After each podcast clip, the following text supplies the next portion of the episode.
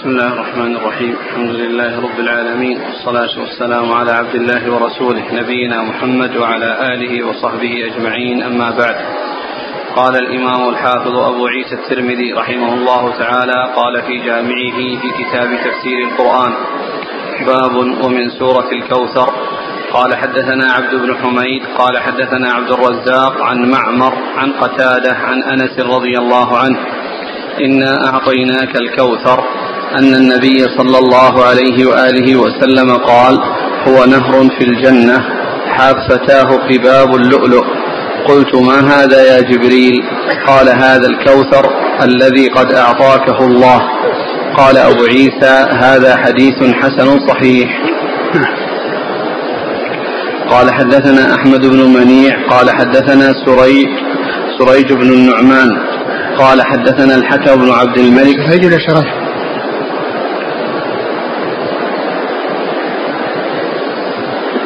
سريج بن النعمان. الخطأ. شريح شريح. فين؟ خطأ. هنا؟ في التقريب شوي لأن شريح بن النعمان ذكر أنه طبقته شريح. بن النعمان على حسب الطبعة. ذكر طبقته. ذكر إيش؟ إيش التقريب؟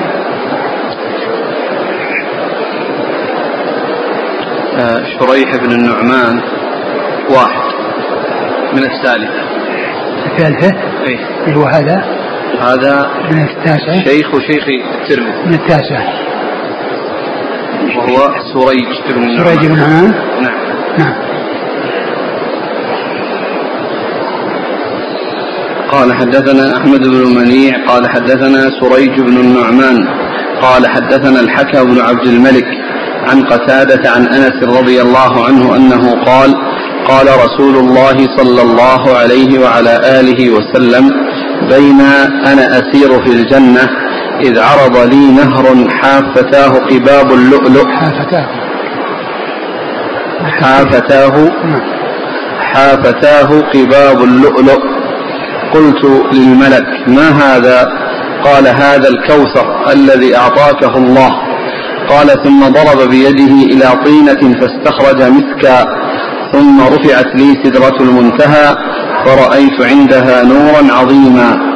قال أبو عيسى هذا حديث حسن صحيح وقد روي من غير وجه عن أنس.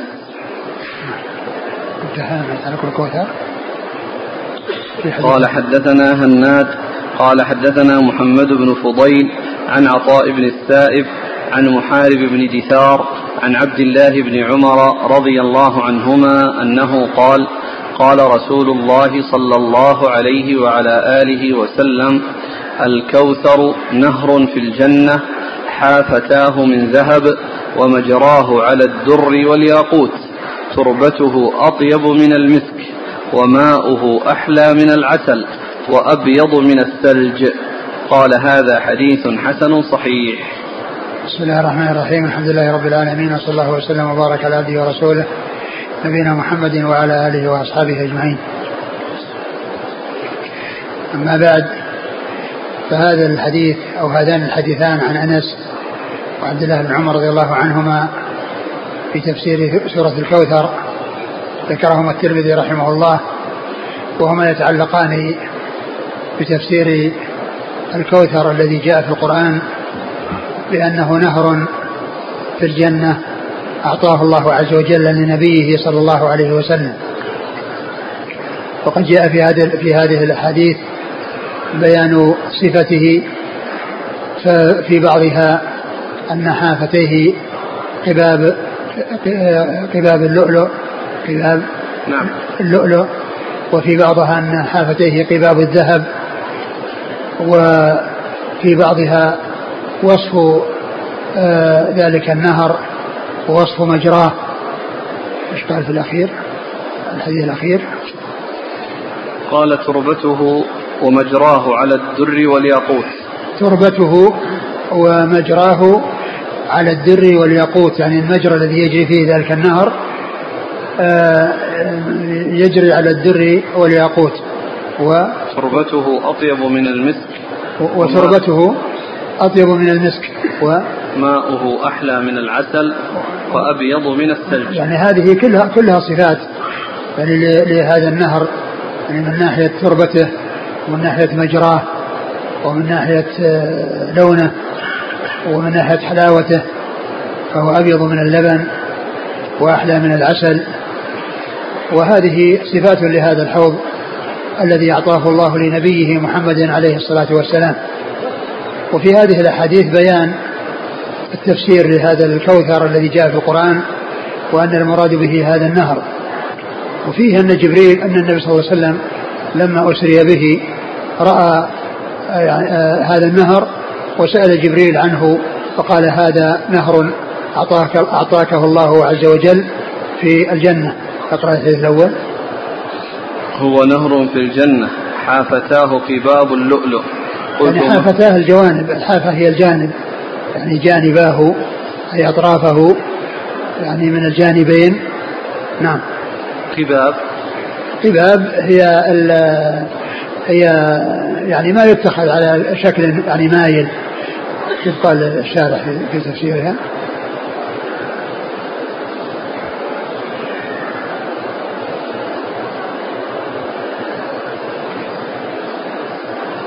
جمع قبة وهو بناء سقفه مستدير. نعم سقفه مستدير يعني ليس مقعد أو مقعد. بناء سقفه مستدير لعله مقعد.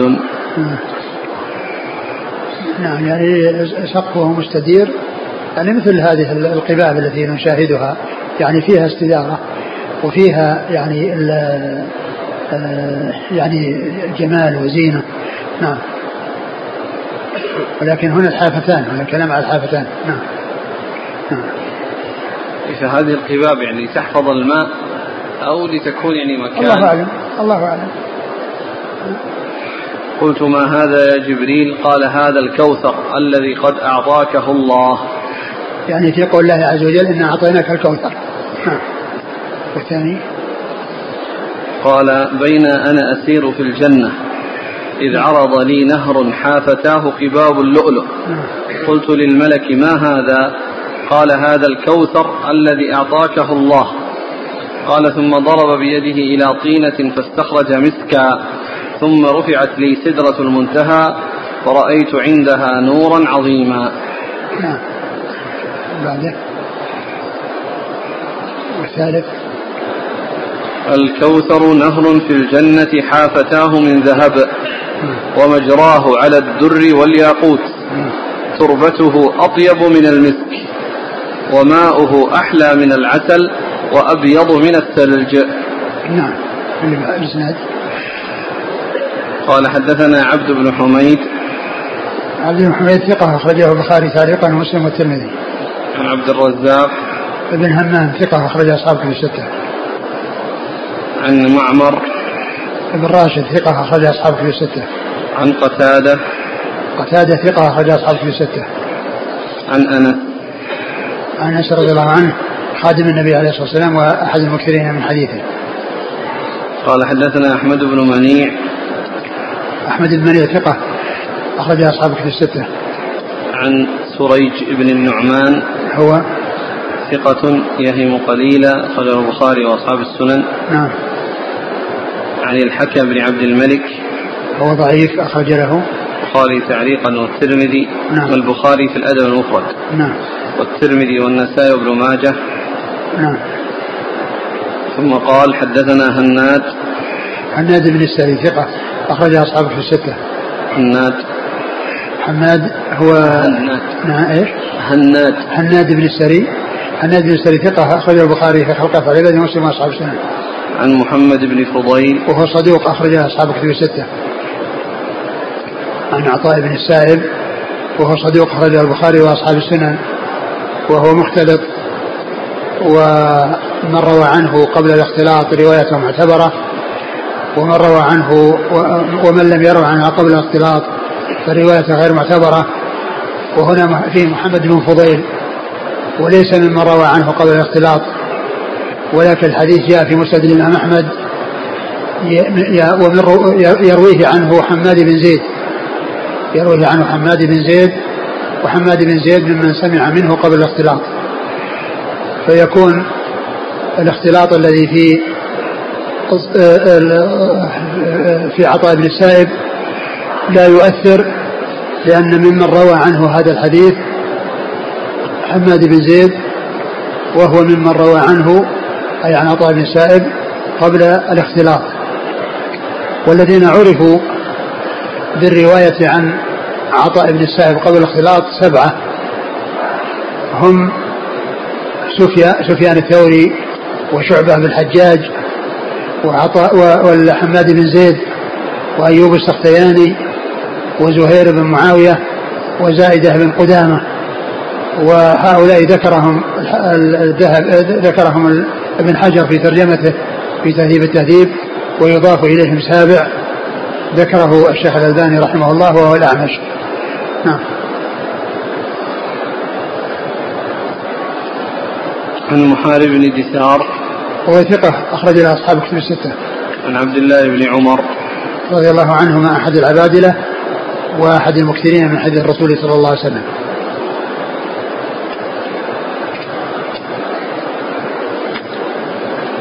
يقول السائل ألا يعارض هذا حديث أنهار الجنة تجري في غير أخدود؟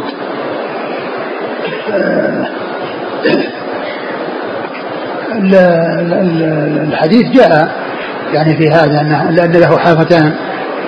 ومعلوم أن أن كون له حافتين يعني لا يقال أنه يعني لابد أن يكون له أخدود لأن الأخدود هو الشق. الأخدود الذي يحفر في الأرض. لكن كون له حوائف يعني ما يتنافى مع قوله يعني تجري بغير أخدود لأن الأخدود الحفر الذي يكون في الأرض والشق الذي يكون في الأرض كما مر بنا قريبا الأخدود يعني الذي حفر الملك الذي حفر الحفر وألقى فيها الذين لا الذين خرجوا عن دينه وأسلموا وآمنوا. فالأخدود هي الحفر أو الحفر من غير أخدود من غير حفر في الأرض. ولكن كل حافتان جاءت بها الأحاديث فلا فلا يتنافى مع كونها تمشي بغير أخدود هل هناك فرق بين الكوثر والحوض؟ نعم الكوثر في الجنة والحوض في العرصات في عرصات القيامة. ويعني جاء أنه يمد من الكوثر الذي في الجنة. نعم. قوله وأبيض من الثلج. ألا يدل هذا على أنه بارد عند الشرب؟ هو هو الذي جاء هنا قضية ال ال قضية إيش؟ قال أبرد. وأبيض. أبيض يعني قضية البياض. هناك في اللبن إيش قال فيه؟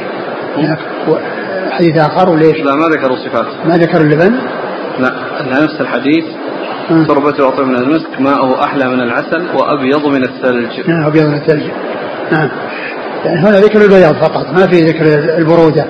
ولكن كما هو معلوم أكمل لذة يكون عليها الشرب هي التي تكون لهم. ولكن كونه يصير برودة مثل برودة الثلج التشبيه ما جاء في البرودة وإنما جاء في البياض. ولكنه من ناحية الذي يشرب يعني, يعني معناه أنه يكون على أحسن وأهنئ وأحسن شيء آه، يذاق أو يشرب. الإسناد اللي وقفنا عليه في الأمس. الذي هو؟ قال حدثنا عبد بن حميد عن شبابه عن عبد الله بن العلاء عن الضحاك بن عبد الرحمن بن عرزم الأشعري. نعم عبد عبد الله بن العلاء هو. ثقة أخرج البخاري أصحاب السنن. نعم. عن الضحاك بن عبد الرحمن.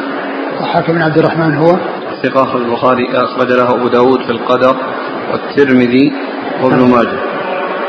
نعم. عن أبي هريرة. نعم.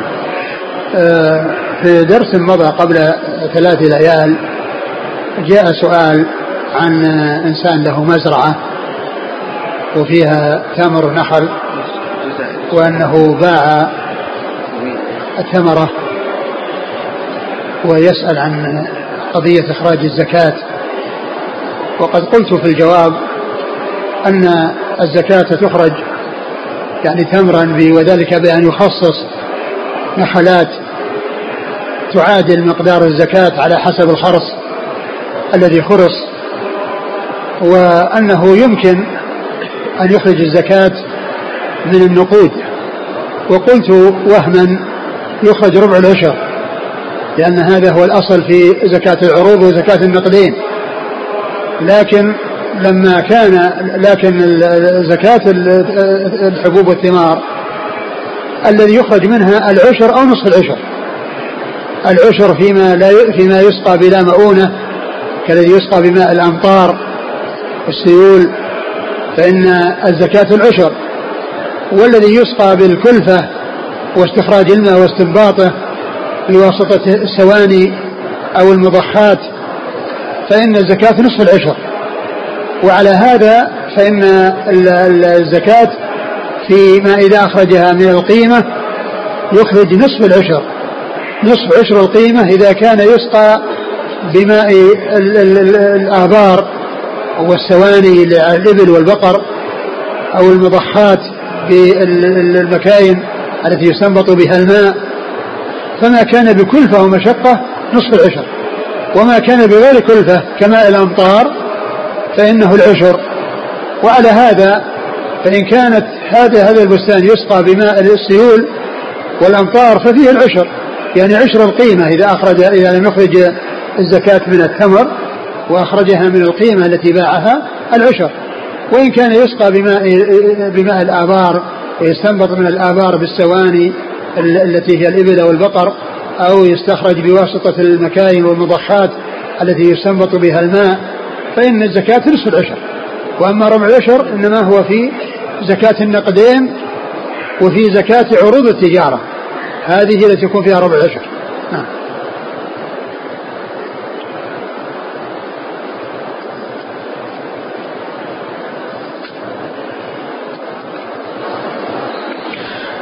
قال رحمه الله تعالى باب ومن سورة النصر.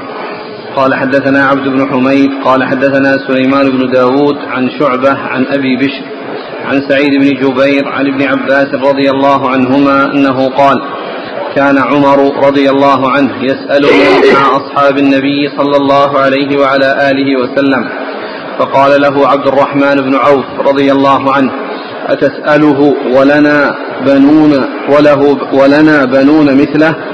فقال له عمر إنه من حيث تعلم. فسأله عن هذه عن هذه إذا جاء نصر الله والفتح. فقلت إنما هو أجل رسول الله صلى الله عليه وسلم أعلمه إياه وقرأ السورة إلى آخرها. فقال له عمر والله ما أعلم منها إلا ما تعلم. قال أبو عيسى هذا حديث حسن صحيح. قال حدثنا محمد بن بشار قال حدثنا محمد بن جعفر قال حدثنا شعبة عن أبي بشر بهذا الإسناد نحوه. إلا أنه قال فقال له عبد الرحمن بن عوف أتسأله ولنا أبناء مثله؟ ثم ذكر أبو عيسى هذا الحديث المتعلق بسورة النصر ويقال لها سورة الفتح. وذلك أن عمر بن الخطاب رضي الله عنه كان يجلس ابن عباس مع كبار الصحابة ويسأله وكان بعض الصحابة رأوا أن لهم أبناء مثل ابن عباس في سنه وما كان يحصل لهم ما يحصل لابن عباس وذلك بسؤاله ومشاركته لهؤلاء الكبار. في آه، ما يستشار يستشارون به أو يطلب منهم الجواب عليه. فكان من من من جواب عمر رضي الله عنه أنه من قد علمتم يعني في الفهم والمعرفة بمعاني كلام الله عز وجل ثم إنه أراد أن يمثل أو يوقفهم على ما عندهم من الفهم والإدراك فقال ماذا تقول؟ في قوله عز وجل إذا جاء نصر الله والفتح ورأيت الناس يدخلون في دين الله أفواجا فسبح بحمد ربك واستغفره إنه كان توابا. فقال هذا أجل رسول الله صلى الله عليه وسلم نعي إليه. يعني معناه أن أجله قريب لأنه إذا جاء نصر الله والفتح فسبح بحمد ربك واستغفر يعني معناه أنه يكثر الاستغفار ويكثر التسبيح لله عز وجل فهو إشارة إلى قرب أجله. هذا هو الفهم الذي فهمه ابن عباس وهو الذي فهمه عمر فقال لا أفهم منها إلا كما فهمت. وقد جاء في بعض الروايات أنه قال لهم قبل أن يقول ابن عباس ماذا تقولون؟ قالوا يعني كما هو المتبادر والذي يظهر من الآية إذا جاء نصر الله والفتح فإنه يسبح الله ويستغفره. فسأل ابن عباس بعد ذلك وأجاب بهذا الجواب وأوقفهم على ما عنده من دقة الفهم ومن الفطنة في تفسير وبيان معاني كلام الله عز وجل. وقد دعا له الرسول صلى الله عليه وسلم بأن يفقه في الدين ويعرف التأويل. ف فكان آه، عمر رضي الله عنه آه، يسأله كما يسأل الكبار من أصحاب رسول الله صلى الله عليه وسلم في بعض المسائل. وبهذا تجلى للحاضرين آه، عندما سأل عمر بن عباس هذا السؤال وأجاب بهذا الجواب تجلى لهم ما كان عليه هذا الحبر رضي الله عنه من الفقه في الدين ومعرفة آه، معاني كلام الله. ولهذا جاء عن علي رضي الله عنه في الحديث الذي قيل عندكم شيء خص خصكم به رسول الله صلى الله عليه وسلم؟ قال ما عندنا إلا ما في آه، يعني آه، في هذه الصحيفة وكانت مشتملة على بعض الأحاديث أو فهما يعطيه الله عز وجل الرجل في كتابه أو فهما في كتاب الله عز وجل. معنى ذلك أن القرآن آآ آآ الناس يتفاوتون في فهمه وفي الاستنباط منه. ويتفاوتون في الاستنباط منه وابن عباس رضي الله عنه ممن أعطاه الله عز وجل فهما في كتاب الله سبحانه وتعالى. ولهذا جاء عن عائشة رضي الله عنها أن النبي صلى الله عليه وسلم بعد أن أنزلت عليه هذه السورة ما صلى صلاة إلا قال في ركوعه وسجوده سبحانك اللهم وبحمدك اللهم اغفر لي. يتأول القرآن. يتأول القرآن. يعني معناه أنه ينفذ يعني هذا الشيء الذي أمر به ويطبقه فكون يقول في ركوعه سبحانك اللهم وبحمدك سبحانك اللهم تنفيذا لقوله سبح ورب اغفر لي تنفيذا لقوله واستغفره ويقول ذلك في الركوع والسجود وهو من الأدلة الدالة على أن السجود يكون فيه تعظيم لله عز وجل وأن الركوع يكون فيه دعاء وسؤال لله عز وجل لكن الغالب على الركوع التعظيم والغالب على السجود السؤال وإن كان يسأل في الركوع ويعظم الله عز وجل في السجود ولهذا جاء في الحديث أما الركوع فعظموا فيه الرب وأما السجود فأكثروا فيه من الدعاء فقمن أن يستجاب لكم فقمن أن يستجاب لكم. نعم. قال حدثنا عبد بن حميد عن سليمان بن داود سليمان بن داود هو الطيالسي ثقة أخرجه البخاري تعليقا ومسلم وأصحاب السنن عن شعبة شعبة بن الحجاج ثقة أخرج أصحاب كتب الستة عن أبي بشر هو جعفر بن إياس بن أبي وحشية ثقة أخرج أصحاب كتب الستة. عن سعيد بن جبير عن ابن عباس. سعيد بن جبير ثقة أخرج أصحاب كتب الستة نعم. قال حدثنا محمد بن بشار هو بن دار ثقة أخرج أصحاب الكتب. عن محمد بن جعفر. وهو غندر ثقة أخرج أصحاب كتب الستة. يقول آه، في الصحيح أن الصحابة قالوا فيها أمرنا عند الفتح بالتسبيح والاستغفار. ولا شك أن هذا معنى الآية ظاهرا وهو مقصود بلا شك. وما ذكره ابن عباس ووافقه عمر هو من التفسير الإشاري كما ذكر ذلك بعض أهل العلم. فهل في هذا دليل لجواز هذا النوع من التفسير؟ آه، أما قضية آه، كون النبي صلى الله عليه وسلم أمر بالتسبيح وأن آه، والاستغفار وأنه يفعل ذلك آه، فهذا نعم هذا معنى, معنى صحيح. ولهذا قالت عائشة ما صلى صلاة إلا قال في ركوعه وسجوده سبحانك اللهم وبحمدك اللهم اغفر لي. سبحانك اللهم وبحمدك اللهم اغفر لي. وابن عباس رضي الله عنه فهم هذا الفهم الدقيق الخفي الذي لا يتفطن له كل أحد. وهذا من الفهم الذي لا يتنبه له كل أحد. أما قضية كونه يسبح الله عز وجل ويستغفر فهذا هو هو هو الواضح الذي يتضح لكل أحد. ولكن لا يعني ذلك أن هؤلاء الذين افتتنوا وابتلوا بالتفسير الإشاري الذين يحملون القرآن على غير محمله ويقولون هذه إشارات وأن هناك امور واضحه يعرفها كل أحد وهناك إشارات لا يعرفها كل أحد يعني فيخلطون ويأتون بأشياء ما لها أساس. هذا غير صحيح. وأما كون القرآن يكون فيه أشياء خفية يدق استنباطها وتفهم آه، أو يفهمها بعض الناس هذا لا إشكال فيه. ولهذا يعني هذا الذي حصل من ابن عباس يعني هذا فهم دقيق. ما كل يتنبه له. وأما كونه يسبح الله عز وجل ويستغفر عند النصر هذا هو الواضح المتبادل الذي يفهمه كل أحد.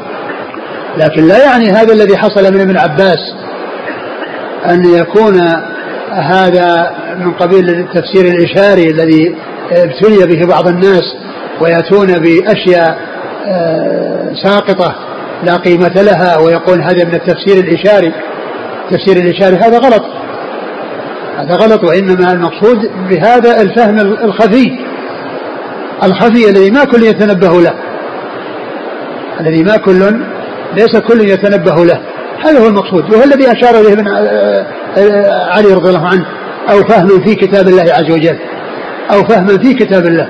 ومن المعلوم أن بعض المفسرين يأتي إلى الآية فيستنبط منها معاني متعددة ما كل يتفطن لها. ليس كل يتفطن لها. وهي أمور خفية وليست من الأشياء التي يقولنا إشاري. بمعنى أن فيه أمور آه، تلوى أعناق النصوص يعني إليها حتى توافق يعني ما يريده. يعني هؤلاء الإشاريون المنحرفون عن جادة الصواب وإنما المقصود ذلك الفهم الدقيق. مثل كونه يفهم الذي جاء في أنه يفهم من أن مدة الحمل أقلها ستة أشهر من مجموع قول الله عز وجل وحمله وفصاله وحمله وفصاله ثلاثون شهرا وقوله وفصاله في عامين وفصاله في عامين. لأنه ذكر مدة الحمل ومدة الفصال اللي هي الرضاع وأنها ثلاثون شهرا. ثم ذكر أن الفصال يكون عامين 24 شهر. إذا مدة الحمل أقلها ستة أشهر. أقلها ستة أشهر. هذا استنباط من من النصوص جمعها بعض إلى بعض. ما كل يتنبه لهذا وليس كل يتفطن لهذا. نعم. هل في الحديث دليل على جواز سؤال المفضول مع وجود الفاضل؟ آه أولا آه الحديث يعني سيق لبيان منزلة ذلك الشخص الذي هو دون غيره في السن الذي هو دون غيره في السن. ومعلوم أن العشرة المبشرين بالجنة أفضل من غيرهم رضي الله تعالى عنهم وأرضاهم. وابن عباس هو ابن عم النبي عليه الصلاة والسلام ولكن أولئك ثبت لهم من الفضل ما لم يثبت له وهو تأخر إسلامه.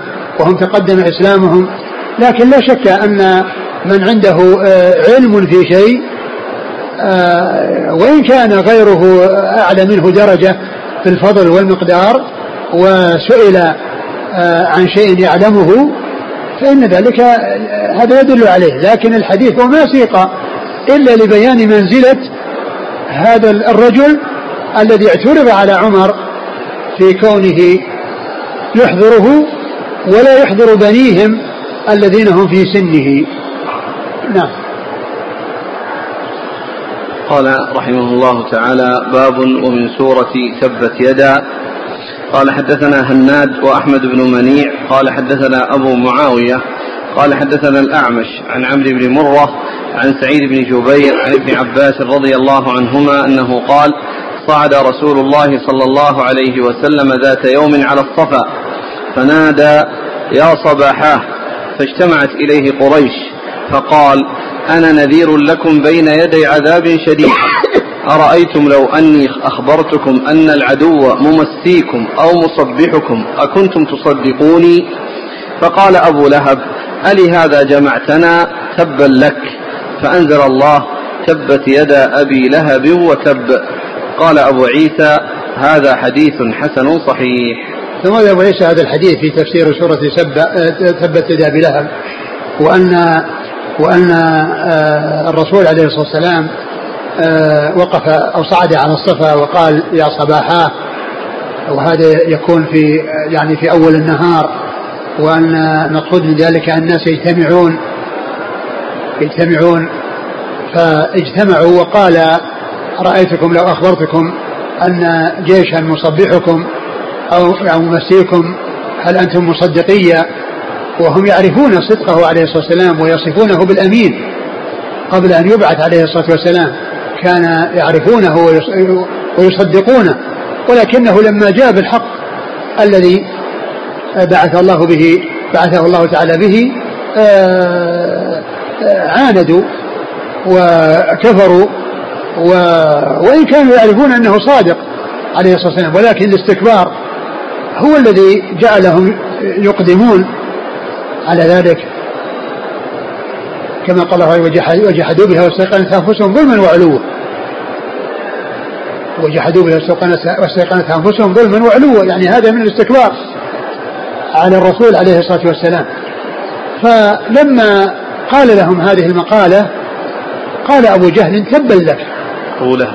ابو أبو لهب تبا لك.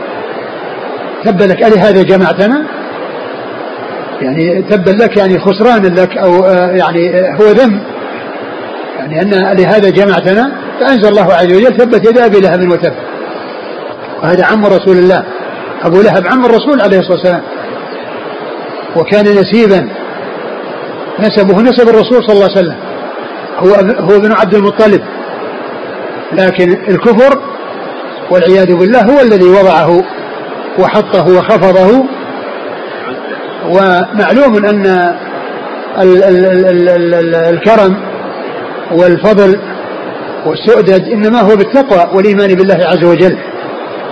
وأن أقرب قريب إذا لم يحصل له التوفيق من الله عز وجل فإن القرابة لا تفيده شيئا.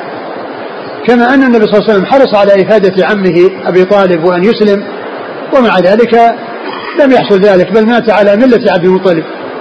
وأنزل الله عز وجل إنك لا تهدي من أحببت ولكن الله يهدي من يشاء.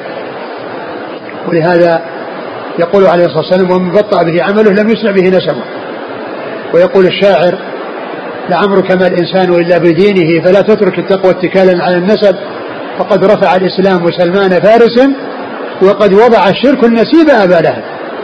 وقد وضع الشرك النسيب أبا لهب. النسيب يعني صاحب النسب الشريف. نسبه نسب الرسول صلى الله عليه وسلم. ثم أيضا هذا الحديث هو من من من من, من الأشياء التي آه تعتبر من مراسيل الصحابة. لأن ابن عباس ما أدرك هذه القصة. لأن ولادته كانت قبل الهجرة بثلاث سنوات تقريبا. وقد آه وفي حجة الوداع السنة العاشرة ناهز الاحتلام ناهز البلوغ فهي قبلها بثلاثة وأربع. وهذا قاله النبي صلى في أول الأمر. ولكن مراسيل الصحابة حجة لأنهم إما سمعوها من الرسول صلى الله عليه وسلم يحكيها عن الشيء الذي قد حصل فيما مضى أو أنهم سمعوها من الصحابة الذين أدركوا ذلك فروايتهم أي صغار الصحابة معتبرة وإن كانت في شيء لم يدركوه كما في هذه القصة أو في هذه المسألة التي معنا. نعم. قال حدثنا هناد وأحمد بن منيع عن أبي معاوية. أبو معاوية محمد بن خازم الضرير الكوفي ثقة أخرج له أصحاب كتب الستة. عن الأعمش. الأعمش سليمان بن مهران ثقة أخرج أصحاب كتب الستة. عن عمرو بن مرة وثقة أخرج أصحاب كتب الستة. عن سعيد بن جبير عن ابن عباس. نعم.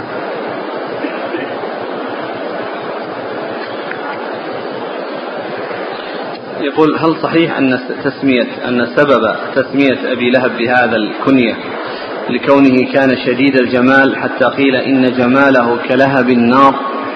نعم ذكروا هذا. ذكر هذا ذكر الشارع. نعم.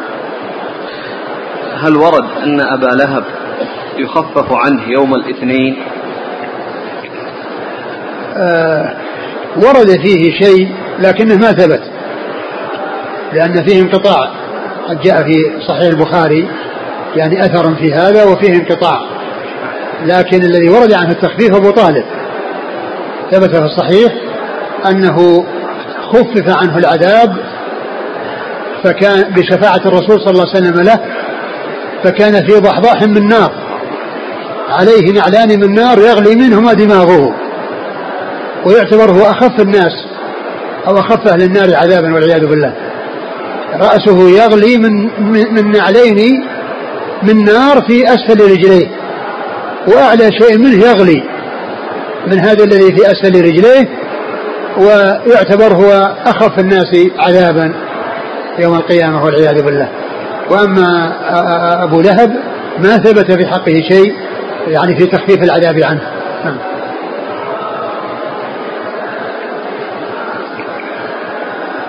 إنما جاء في صحيح البخاري عن ثويبة مولاة أبي مولاة أبي لهب وأنه يعني يعني يخفف عنه بكذا لكنه ما ثبت. أثرا يعني لم يثبت.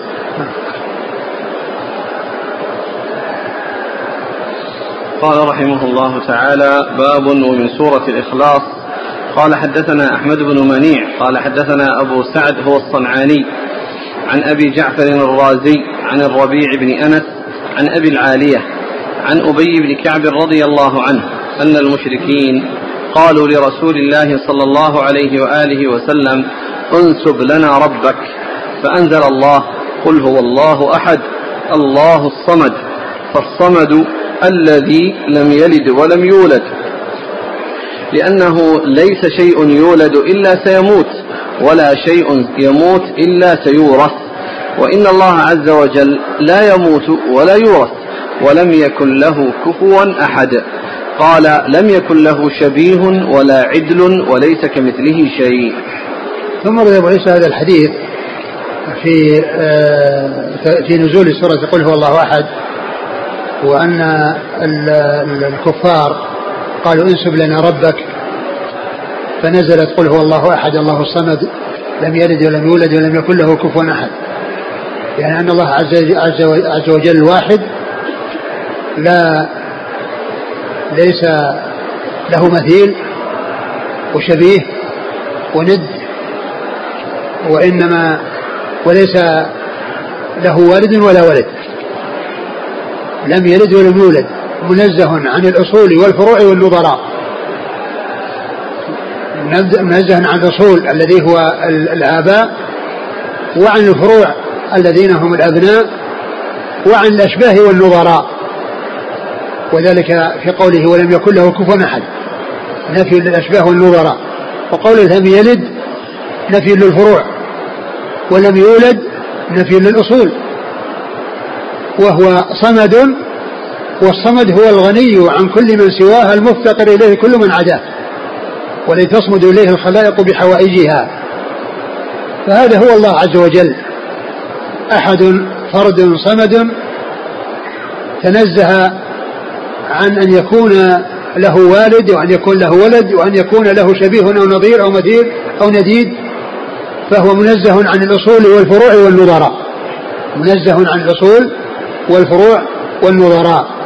ف يعني جاءت هذه هذه السورة مبينة صفة الله عز وجل وأنه الذي آه، المتصف بهذه الصفات الذي آه، هي كونه أحد وأنه صمد وهذا إثبات ثم مع ذلك نفي يدل على كماله وعظمته لأن ما ورد في الكتاب والسنة من أمور تنفع عن الله عز وجل هي آه، تعتبر كمالا لله عز وجل تدل على كماله بخلاف آه، النفي الذي يكون من المعطلين فإن هذا يقتضي عدم وجوده وأنه لا وجود له لأنه إذا نفيت عنه الصفات لم يبقى له وجود ولكن هذا النفي اللي جاء في القرآن يدل على إثبات كمال الله عز وجل. وكمال أحديته وصمديته وأنه ليس آه، آه، محتاج إلى أحد بل كل محتاج إليه. والله تعالى غني عن عن الخلق وكلهم فقراء إليه. فالله تعالى هو الغني الحميد وكل المخلوقين هم فقراء إليه. أحوج ما يكونون إليه ولا يستغنون عن الله عز وجل طرفة عين سبحانه وتعالى. نعم. قال حدثنا أحمد بن منيع عن أبي سعد هو الصنعاني. أبو ابو أبو سعد قال قال هو الصنعاني. في بعض النسخ الصاغاني. وهذا وهكذا في التقريب. قال الصاغاني البلخي. وصاغان هي نسبة إلى بلاد وإلى قرى. ففي التقريب الصاغاني وكذلك في بعض النسخ الصاغاني ومعلوم أن أن صاغان يعني هي نسبة إلى بلد وصنعاء نسبة إلى بلد. وتلك متباعدة عن هذه لأن صاغان هي يعني من البلاد القريبة من بلخ. ولذا قال الصاغاني البلخي. وبلخ هي من مدن خراسان. لأن مدن خراسان من أشهرها يعني نيسابور وهرات وبلخ وهذه التي هي صاغان هي من تلك الجهة. وأما صنعاء فهي نسبة إليها إلى جهتين إلى صنعاء اليمن وإلى صنعاء دمشق. والأكثر النسبة إلى صنعاء اليمن. فإذا إن كان أنه آه، عاش بعض المدة هناك وجاء إلى صنعاء وعاش فيها مدة فيكون له نسبتين. يكون له نسبتين لأنه يعني قد ينسب الإنسان إلى بلد ثم ينتقل إلى بلد آخر فينسب إليها فيقال آه كذا ثم كذا. أو أن يعني آه في آه إحداهما شيء من التصحيح. شوف التقريب. قال إيش عندك تقريب.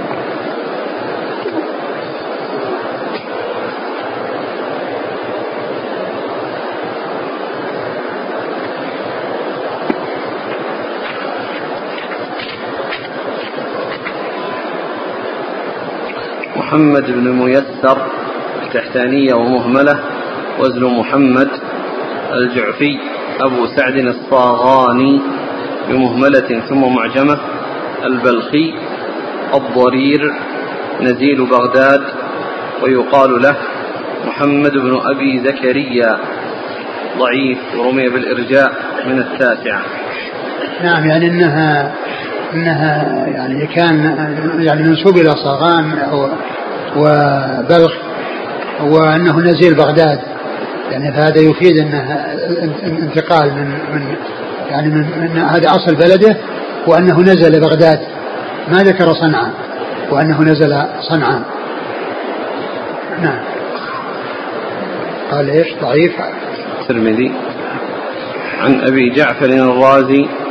أبو جعفر الرازي هو صدوق سيء الحفظ نعم. البخاري المفرد وأصحاب السنن. نعم.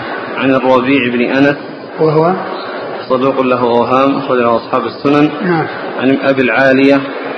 أبو العالية رفيع الرياحي ثقة أخرجه أصحاب الستة. عن أبي بن كعب. أبي بن كعب رضي الله عنه صاحب رسول الله صلى الله عليه وسلم أخرج له أصحاب الكتب الستة. والحديث في إسناده أبو أبو جعفر الرازي وفيه محمد بن ميسر الصاغاني ولكن له شواهد يعني تدل على ما دل عليه. نعم. قال حدثنا عبد بن حميد قال حدثنا عبيد الله بن موسى عن أبي جعفر الرازي عن الربيع عن أبي العالية أن النبي صلى الله عليه وعلى آله وسلم ذكر آلهتهم فقالوا انسب لنا ربك. قال فأتاه جبريل بهذه السورة قل هو الله أحد. فذكر نحوه ولم يذكر فيه عن أبي بن كعب وهذا أصح من حديث أبي سعد.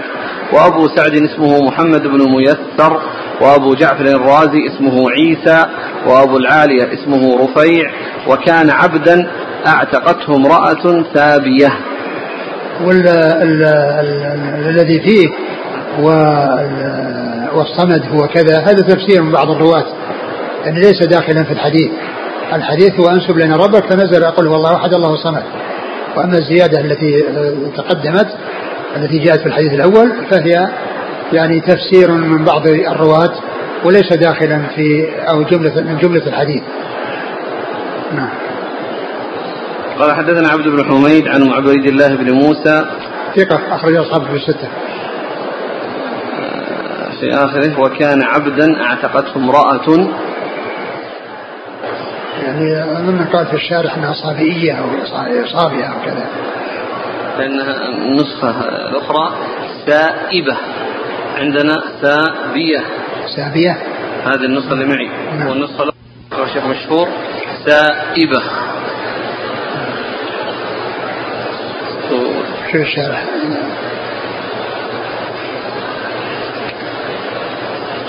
نسخة الشارح؟ ووقع نسخة الشارح إيش فيها؟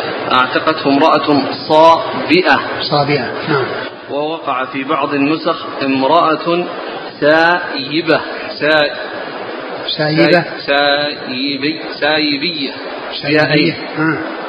ياءين بينهما باء. نعم. ما أدري يعني هذا صحيح كان الضبط هذا ولا فيه. نعم. وش بعده؟ قال؟ بس. بس انتهى. انتهى كلام الشارع. إيه امرأة هو قال صائب صا امرأة صابئة. صابئة. ووقع في بعض النسخ امرأة سايبية. بياءين بينهما باء. نعم. ما أدري.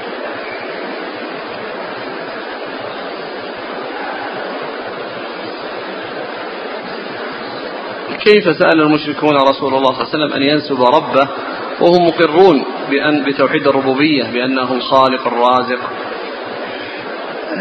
نعم هم مقرون لكن المقصود أن يعني يذكرون لما ذكر يعني آلهتهم وأنه اقتصر على ألوهية الله عز وجل. قالوا انسب لنا ربك يعني الذي آه، آه، تختص به ولا ولا ولا تشرك معه احدا أما هم يقرون بربوبيته وب يعني بربوبيته ويعني لكن لا يخصونه بالآلهة. يجعلون مع الله آلهة أخرى. يجعلون مع الله آلهة أخرى. شوف قال الشارع فيه. في أي؟ في هذا. كلام المشركين.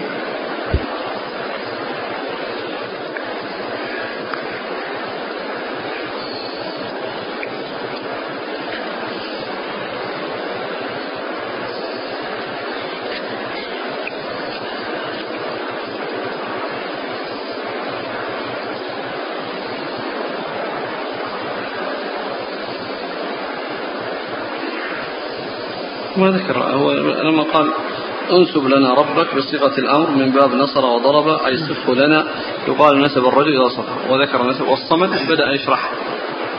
نعم لأنهم يعني أرادوا يعني شيئا آخر أو أزيد مما يعني عندهم. وكل ذلك يعني من من من الاعتراض على الرسول صلى الله عليه وسلم. نعم مش بعده؟ تفسير الصمد بأنه لا جوف له. صحيح؟ ما أدري. قال رحمه الله تعالى باب ومن سورة المعوذتين. قال حدثنا محمد بن المثنى. قال حدثنا عبد الملك بن عمرو العقدي عن ابن أبي ذئب عن الحارث بن عبد الرحمن عن أبي سلمة عن عائشة رضي الله عنها أن النبي صلى الله عليه وعلى آله وسلم نظر إلى القمر فقال يا عائشة استعيذي بالله من شر هذا فإن هذا الغاسق إذا وقب. قال أبو عيسى هذا حديث حسن صحيح. قال حدثنا محمد بن بشار قال حدثنا يحيى بن سعيد عن إسماعيل بن أبي خالد قال حدثني قيس وهو ابن أبي حازم عن عقبة بن عامر الجهني رضي الله عنه عن النبي صلى الله عليه وعلى آله وسلم أنه قال قد أنزل الله علي آيات لم ير مثلهن. قل أعوذ برب الناس إلى آخر السورة وقل أعوذ برب الفلق إلى آخر السورة. قال أبو عيسى هذا حديث حسن صحيح. وذكر أبو عيسى هذا الحديثين الأول في سورة آه، الفلق وهو يتعلق بالغاسق وأن النبي صلى الله عليه وسلم قال لعائشة نعم. استعيذي بالله من من من, من, من, من هذا وأشار إلى القمر وقال من شر غاسق. استعيذي بالله من شر هذا فإن هذا الغاسق إذا وقب. نعم فإن هذا أي القمر الغاسق إذا وقب. وهذا مما فسر به الغاسق. وفسر بأنه الليل إذا غطى بظلامه إذا غطى بظلامه. وذلك أن أنه عندما يحصل الظلام تحصل آه الأشياء التي آه آه فيها مضرة مثل مثل الحشرات ومثل الدواء الهوام وغيرها فإنها تنتشر في الليل ويحصل أذاها. وفسر كما هنا بأن المقصود به القمر وأن المقصود إذا وقب يعني إذا حصل كسوفه يعني إذا حصل كسوفه قيل إنه إذا حصل الكسوف فإنه يصير فيه ظلام. فيصير مثل مثل الليل إذا غطى بظلامه فكذلك القمر إذا إذا يعني حصل له الكسوف فإنه يحصل ما يشبه آه، يعني ظلام الليل. بل إن أنه يشتد الظلام عندما يحصل آه، آه، عندما يحصل الكسوف ويصير كأن القمر غير موجود. يعني عندما يحصل الكسوف. ففسر بهذا الحديث بأنه القمر يعني إذا وقب يعني إذا حصل منه الغطاء الذي غطاه يعني بالكسوف وفسر بأنه الليل إذا غطى بظلامه. آه، والحديث الثاني فيه بيان فضل هاتين السورتين وأنه أنزل عليه سورتين, سورتين لم يرى مثلهما. قل أعوذ برب الناس وقل أعوذ برب الفلق. وهو دال على فضل هذه هاتين السورتين وعظيم شأنهما. ولهذا فإنها مما مما يتعوذ به. والنبي صلى الله عليه وسلم كان يعني لما نزلت هذه السورة أو هاتين السورتين كان يتعوذ أو يستعملهما ويأتي بالاستعاذة بالله عز وجل مما اشتملت عليه. نعم. قال حدثنا محمد بن المثنى. هو أبو موسى ثقة أخرج أصحابه في الستة. عن عبد الملك بن عمرو العقدي. وهو أبو عامر وهو؟ ثقة أخرج أصحاب الكتب. نعم. عن ابن أبي ذئب. هو محمد بن عبد الرحمن بن إبراهيم. ثقة أخرج أصحابه في الستة. عبد الرحمن بن المغيرة. محمد إبراهيم بن المغيرة نعم. إبراهيم. محمد. بن عبد الرحمن بن المغيرة. نعم محمد بن عبد الرحمن بن المغيرة نعم. عن الحارث بن عبد الرحمن. الحارث بن عبد الرحمن هو خال آه، ابن أبي ذئب وهو صدوق أخرج له. أصحاب السنن. نعم. عن أبي سلمة عن عائشة. أبو سلمة بن عبد الرحمن صدوق أخرج اصحابه في الستة وعائشة أم المؤمنين رضي الله عنها وأرضاها. نعم. عن قال حدثنا محمد بن بشار عن يحيى بن سعيد. هو القطان ثقة أخرج أصحابه في الستة. عن إسماعيل بن أبي خالد. ثقة أخرج أصحابه في الستة. عن قيس بن أبي حازم. هو ثقة مخضرم أخرج أصحابه في الستة وهو الذي قيل اتفق له أن يروي عن العشرة المبشرين بالجنة. عن عقبة بن عامر الجهني رضي الله عنه أخرج أصحابه في الستة.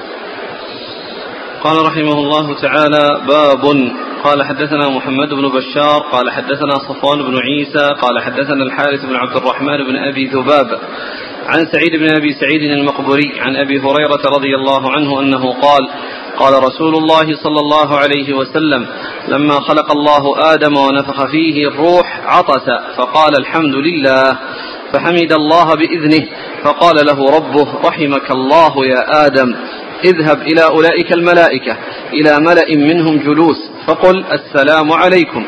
قالوا وعليك السلام ورحمة الله. ثم رجع إلى ربه فقال إن هذه تحيتك وتحية بنيك بينهم. فقال الله له ويداه مقبوضتان اختر أيهما شئت. قال اخترت يمين ربي وكلتا يدي ربي يمين مباركة ثم بسطها فإذا فيها آدم وذريته. فقال أي ربي ما هؤلاء؟ فقال هؤلاء ذريتك. فإذا كل إنسان مكتوب عمره بين عينيه فإذا فيهم رجل أضوأهم أو من أضوئهم قال يا رب من هذا? قال هذا ابنك داود قد كتبت له عمر أربعين سنة. قال يا رب زده في عمره. قال ذاك الذي كتبت له. قال أي رب فإني قد جعلت له من عمري ستين سنة. قال أنت وذاك. قال ثم أسكن الجنة ما شاء الله ثم أهبط منها فكان آدم يعد لنفسه. قال فأتاه ملك الموت فقال له آدم قد عجلت قد كتب لي ألف سنة. قال بلى ولكنك جعلت لابنك داود ستين سنة. فجحد فجحدت ذريته ونسي فنسيت ذريته. ونسي فنسيت ذريته. قال فمن يومئذ أمر بالكتاب والشهود. قال أبو عيسى هذا حديث حسن غريب من هذا الوجه وقد روي من غير وجه عن أبي هريرة عن النبي صلى الله عليه وسلم من رواية زيد بن أسلم عن أبي صالح عن أبي هريرة عن النبي صلى الله عليه وسلم. ثم أن أبا عيسى رحمه الله ذكر في ختام كتابه التفسير تفسير القرآن من جامعة حديثين لم آه، يدخلهما تحت سور من السور وإن كان يدخلان تحت بعض السور وإنما ختم بهما وأفردهما بباب بدون ترجمة بباب بدون ترجمة وأحدهما يرجع إلى إلى يعني يرجع إلى آدم وخلقه والثاني يرجع إلى الأرض ودحوها. و آه، وقال في أول الحديث آه، آه، لما خلق الله آدم إيش؟ ونفخ فيه الروح عطس فقال الحمد لله فحمد الله بإذنه فقال له لما نفخ الله عز وجل بآدم الروح وصار إنسانا مكونا من جسد وروح عطس فحمد الله فقال وكان ذلك بإذن الله فقال الله عز وجل رحمك الله ثم قال لنفر من الملائكة اذهب إلى هؤلاء وسلم عليهم فإنها تحيتك وتحية ذريتك. فذهب إليهم وقال السلام عليكم.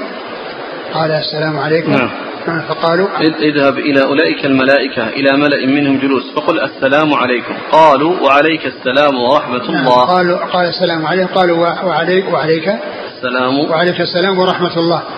وعليك السلام ورحمة الله. فهذه هي هذا هو السلام وهذه تحية تحيته وتحية ذريته من بعده. الملائكة على خلق البشر وذلك في قول الله عز وجل وإذ قال ربك الملائكة إني جاعل في الأرض خليفة فالمقصود بالخليفة آدم وذريته من بعده. وكذلك هنا لما خلقه ونفخ فيه الروح قال اذهب إلى جماعة إلى إلى جماعة من الملائكة فسلم عليهم. وكما أن خلق الملائكة متقدم على خلق الإنس فكذلك الجن أيضا متقدم خلقهم على خلق الإنس. كما يدل عليه قول الله عز وجل ولقد خلقنا الإنسان من صلصال من حمل مسنون والجان خلقناه من قبل والجان خلقناه من قبل من نار السموم. فخلق الجن متقدم على خلق الإنس وخلق الملائكة متقدم على خلق الإنس. إيش بعده؟ فقال إن هذه تحيتك وتحية بنيك بينهم. فقال الله له ويده مقبوضتان. اختر أيهما شئت. قال اخترت يمين ربي وكلتا يدي ربي يمين مباركة. ثم بسطها فإذا فيها آدم وذريته. فقال أي رب ما هؤلاء؟ فقال هؤلاء ذريتك. فإذا كل إنسان مكتوب عمره بين عينيه فإذا فيهم رجل أضوأهم أو من أضوئهم قال يا رب من هذا؟ قال هذا ابنك داود. قد كتبت له عمر أربعين سنة. ثم ذكر أن أن بعد هذا أن الله عز وجل قال له آه، ويداه مقبوضتان اختر أيهما قال فاخترت يمين ربي وكلتا يديه يمين.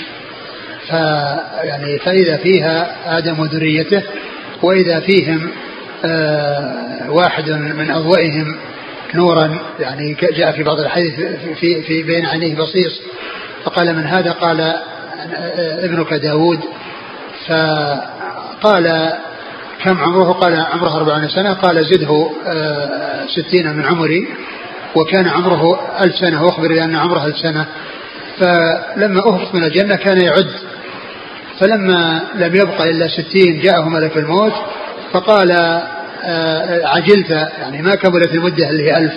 قال إنك قد جعلتها لابنك داود. فقال فنسي فجحد فجحدت أمته ونسي يعني آدم ونسيت أمته. وإنما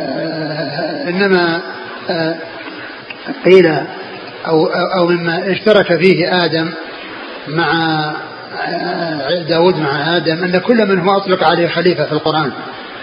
لأن الله عز وجل قال أني جعل في الأرض خليفة المقصود به آدم وقال يا داود إنا جعلناك خليفة في الأرض. إنا جعلناك خليفة في الأرض. وقد سبق أن مر بنا الحديث يعني في هذا.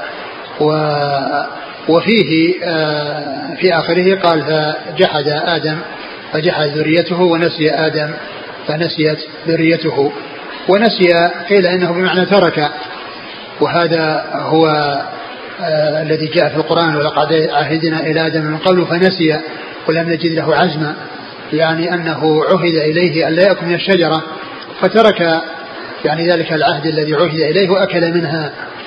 نعم. فمن يومئذ أمر بالكتاب والشهود. أمر بالكتاب والشهود يعني أن هذه الأمة أمرت يعني بال أنه أمر بالكتاب والشهود يعني الناس يكتبون. إذا إذا إذا اتفقوا على شيء أو حصل بينهم شيء أنه يكتب.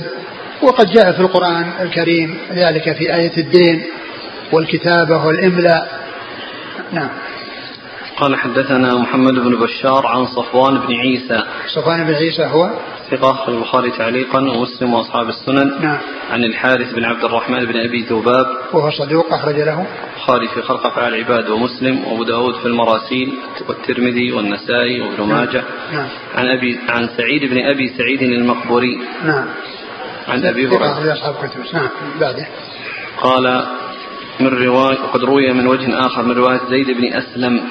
ثقة أخرج أصحاب في الستة. عن أبي صالح عن أبي هريرة. وأبو صالح ذكوان السمان ثقة أخرج أصحاب في الستة. قال رحمه الله تعالى باب قال حدثنا محمد بن بشار قال حدثنا يزيد بن هارون قال حدثنا العوام بن حوشب عن سليمان بن أبي سليمان عن أنس بن مالك رضي الله عنه عن النبي صلى الله عليه وآله وسلم أنه قال: لما خلق الله الأرض جعل التميد فخلق الجبال فعاد بها عليها فاستقرت فعجبت الملائكة من شدة الجبال. قالوا يا ربي هل من خلقك شيء أشد من الجبال؟ قال نعم الحديد. قالوا يا ربي فهل من خلقك شيء أشد من الحديد؟ قال نعم النار. فقالوا يا ربي فهل من خلقك شيء أشد من النار؟ قال نعم الماء. قالوا يا ربي فهل من خلقك شيء أشد من الماء؟ قال نعم الريح. قالوا يا ربي فهل من خلقك شيء أشد من الريح؟ قال نعم ابن آدم. تصدق بصدقة بيمينه يخفيها عن شماله. قال أبو عيسى هذا حديث غريب لا نعرفه مرفوعا إلا من هذا الوجه. ثم ذكر أبو عيسى هذا الحديث عن أنس مالك رضي الله عنه أن أن الله عز وجل لما خلق الأرض جعل التميد فثبتها بالجبال فعجبت الملائكة من يعني من الجبال وشدتها وكونها يحصل بها تثبيت الأرض ومنعها من كونها تميد. فقالوا هل من خلقك أحد أشد من الجبال؟ قال عن الحديد. قالوا هل هناك أحد من الحديد؟ قال النار. قالوا هل أشد من النار؟ قال قال الماء. قال هل قال ابن آدم. فأولا ذكر الجبال ثم ذكر الحديد. ومعلوم أن الحديد يستخرج من الأرض ويستخرج من الجبال. وما جاء في القرآن من قوله وأنزلنا الحديد في بأس شديد ليس المقصود بنزوله من السماء وإنما نزوله من الجبال. ويستخرج من الأرض ومن الجبال وإذا كانت الجبال فإنه ينزل من فوق إلى تحت. والحديد أشد منها النار والنار تذيب الحديد. والحديد عندما يراد آه، صنعه آه، يوقد عليه بالنار بالكير. ويميز آه، تميز النار يعني جيدة من رديئة. ثم الحديد يعني النار أشد منه التي تفعل كذا. والنار أشد منها الماء الذي يطفيها وأشد من النار ابن آدم. الريح. ذرية آدم كما جاء في, في, في هذا الحديث. الريح قبل. نعم الريح. بعد النار آه. بعد الماء أي شيء آخر؟ قال الريح. الريح. وبعده؟ ثم ابن آدم. آه ثم ابن آدم. يعني الريح يعني آه الله عز وجل أهلك الذين قالوا من أشد منا قوة بالريح وهم عاد. الريح العاتية التي تقتلع الأشجار وتلقي كأن وتلقي الناس كأنهم أعجاز نخل خاوية. و وابن آدم أو بني آدم فهم أشد يعني منها.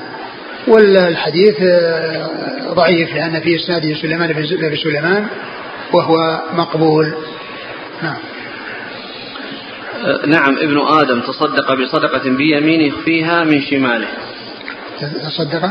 تصدق بصدقة بيمينه يخفيها من شماله.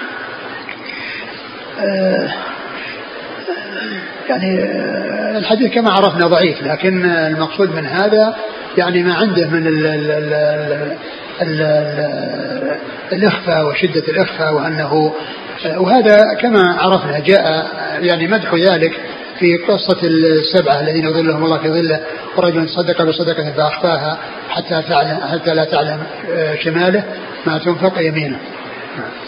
قال حدثنا محمد بن بشار عن يزيد بن هارون الواسطي ثقة أخرج أصحاب كتب الستة. عن العوام بن حوشب وهو ثقة أخرج أصحاب الكتب. نعم. عن سليمان بن أبي سليمان. مقبول أخرج له. الترمذي. عن أنس بن مالك. رضي الله عنه.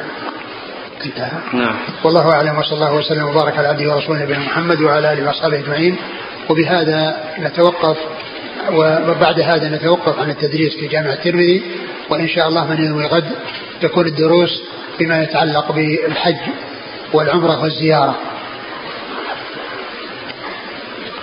جزاكم الله خيرا وبارك الله فيكم. ألهمكم الله الصواب ووفقكم للحق ونفعنا الله بما سمعنا. غفر الله لنا ولكم وللمسلمين أجمعين. آمين. آمين. ألا يمكن أن يقال إن الريح أقوى لأنها تسوق السحاب وهو يحمل الماء؟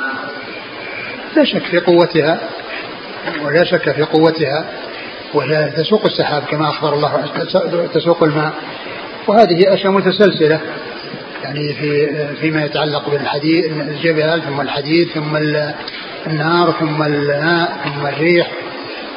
نعم ولكن الحديث كما عرفنا ضعيف. يقول استدل بعض أهل الحديث في بلدنا من سورة الكوثر على وضع اليدين على الصدر في الصلاة فهل لهذا الاستدلال وجه؟ لا ليس ليس بواضح. أقول ليس بواضح وإنما المقصود بالصلاة هي الصلاة المعروفة والنحر هو الذبح هو الذبح وهو الذي يبينه قول الله عز وجل قل إن صلاتي ونسكي قل إن صلاتي ونسكي.